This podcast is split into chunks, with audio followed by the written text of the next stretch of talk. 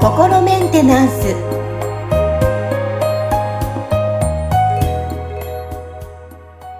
皆さんこんにちは、えー、本日もアシスタント三上恵とそして気候ヒーラーの吉村隆二です。はい。吉村さんよろしくお願いします。よろしくお願いします。はい回を重ねるたびにだんだん距離も近くなってるのかなって個人的に思うんですが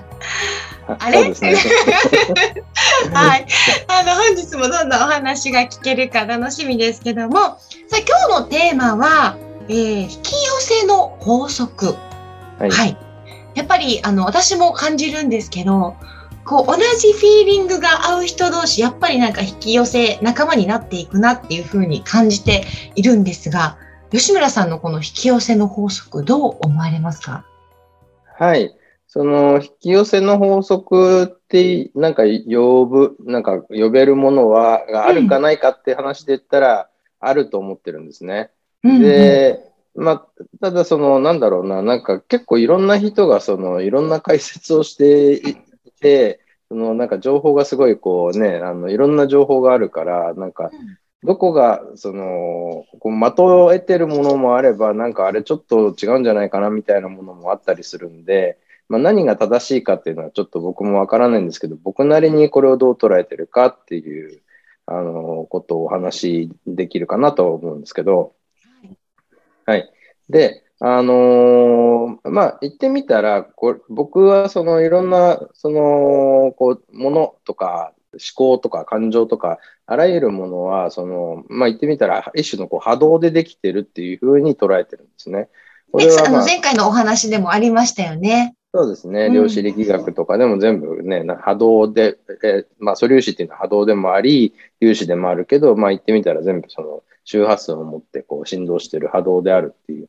考えなわけですけど、だからそこに関して言うと、その波動って、そのこう同じ周波数だったりとか、あるいはその周波数が合うもの、なんかちょうど倍になってるとか、ちょうど半分になってるとかっていう周波数が、あの、こう、共鳴するっていう仕組みを持ってるんですね。だから、あの、例えば、その、なんでしょうね、なんか、あの、こう、楽器の弦みたいな、ギターの弦とかあるじゃないですか。はい。で、これ、こう、ギターを2本、こう、離して置いといて、でどっちも、まあ、きっちりチューニングされてるとしますよね。うんうん、そしたら、片方のギターの弦をビーンって鳴らすと、そうすると、もう片方のギターのその同じ弦弦が、触ってないのに勝手に振動し出すんですよ。あ、ああ、この音のこの波動でってことですね、それはじゃあ。ね、はいはい。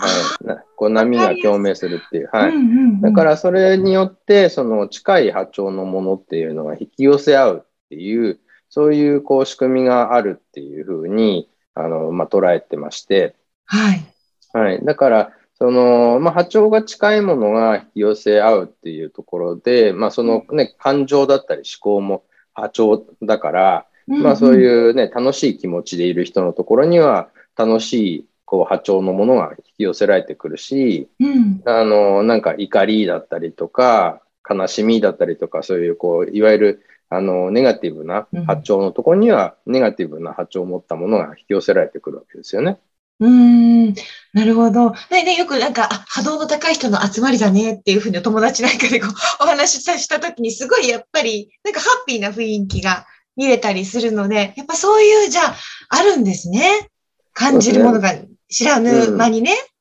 そうですね。だからね、昔の人もなんか、類は友を呼ぶみたいな、こう、ことわざを作ったりしてるっていうのは、似たようなものが引き寄せ合うっていうのは、その、なんていうのかな、現象としては、ね、なんかこう、気づいてたわけですよね。はあ、なるほど。やっぱ昔の人はそれを気づいて、ね、そういうふうにも今にも至るわけですよね。もし、ね、あの、はい、例えば、まあ、ネガティブな方がね、こう、はい、まあ、高める、あの、その波動の高い方の方に、こう、引き寄せるためには、うん、逆にこう、どうしたらいいんですかね？何か。はい。そうですね。あの、まあ、一般的な、その、なんか、例えば、その本とかネットとかで出回ってる情報の中で、うん、あの、まあ、こ比較的一般的で多分効果あるだろうなって思うものは、うん、その言葉の使い方を変えていくっていうことが、まあ、あの、ね、結構よく知られてる方法で、はい。で、それはその非常に効果的だと思うんですよ。なんでかっていうと、その僕たちのその意識、深層意識って、実はその、こう、僕たちの使ってる言語とすごい結びついてるんですよ。これはその、なんていうのかな、えっと、まあ、言語マップっていう仕組みを僕らの潜在意識は持ってて、うん、で、その、なんていうのかな、言語とその意識、意図とかが、こう、同じようにこう働きやすいんですね。なるほど。あよく私も SNS とかで、その言葉の、うん、えっ、ー、と、同じ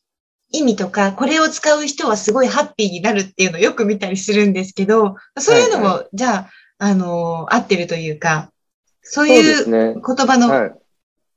ただ、ただしというのがついちゃうんですけど、うん、あの、言葉って、その結局、その僕たちのその意識の動き、意図ですよね。考えだったりとか、感情だったりとかのエネルギーに、その言葉っていう記号をこう貼り付けて、それでこう、コミュニケーションの道具として使ってるんですよね。うんうんうん、だから、その本当にその力を持ってるものは、その言葉そのものじゃなくて、言葉の背後にあるその意図の方なんですよ。はい。エネルギーの方。はい、そう、エネルギーの方。だから、はい、あのその同じ言葉でも違うものを指してたりとか、違うことを連想してたりするケースもあるし、うん、同じことを違う言葉で表現してるケースもあるわけじゃないですか。はい、そうですね。言葉のチョイスでね、はい、伝え方も違いますしね。そうですね。だから、その言葉と意図って、その完全一致イコールではないんですよ。その意図を表現するための道具として言葉を使ってて、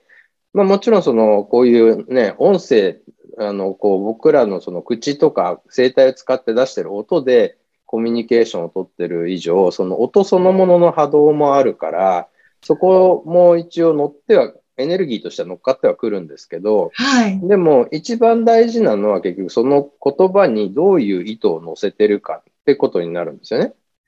はあ、深い。だから、なんかだって、例えばなんだろうな、まあ、なんかね、バカって言葉あるじゃないですか。はい。これなんかね、バカと、バカ野郎とかって罵倒するのにも使うけど、うん、なんかね、その、すごい親密な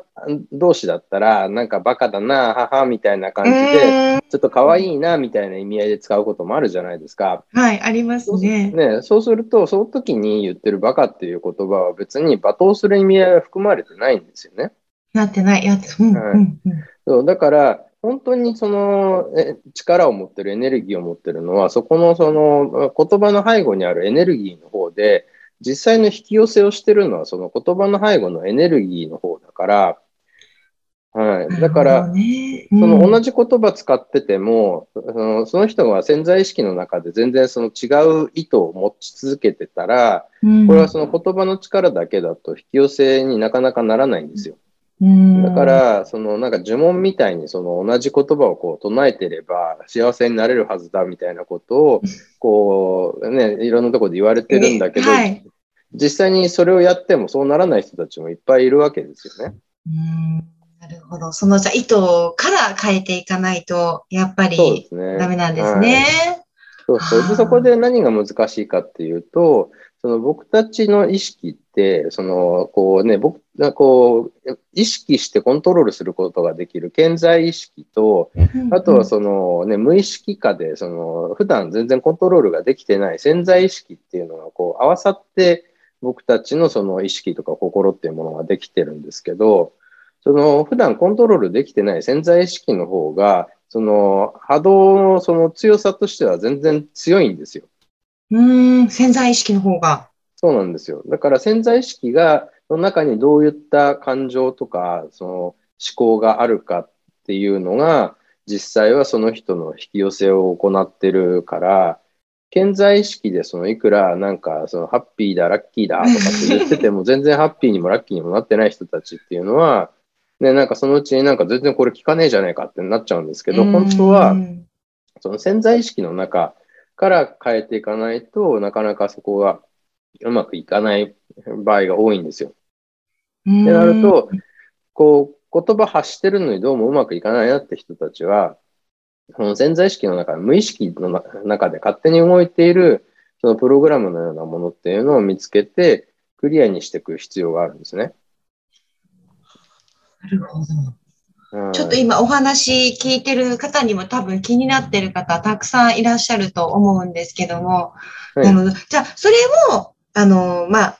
波動が高い人の集まり、あの、潜在意識を変えたいっていう場合も、やっぱりその、ね、えー、キコヒラでいらっしゃる吉村さんに、やっぱりこう、カウンセリングとかしていただくと、やっぱこの潜在意識の中にも、こう、プラスの方向で、えー、変えることもできるということですかね。そうですね。まあ、それがその早い、早い方法、いろいろある方法の中の、なんかかなり、こう、手っ取り早い方法の一つですよっていうことは言えますね。その僕の場合は、要はその人の潜在意識の中にある、その自動的な反応をしているプログラムを、そのね、前にもお話ししたそのチャネリングっていう技術を使って見つけ出して、で、そこにこう、離れたところから変革で気を送ることで、その、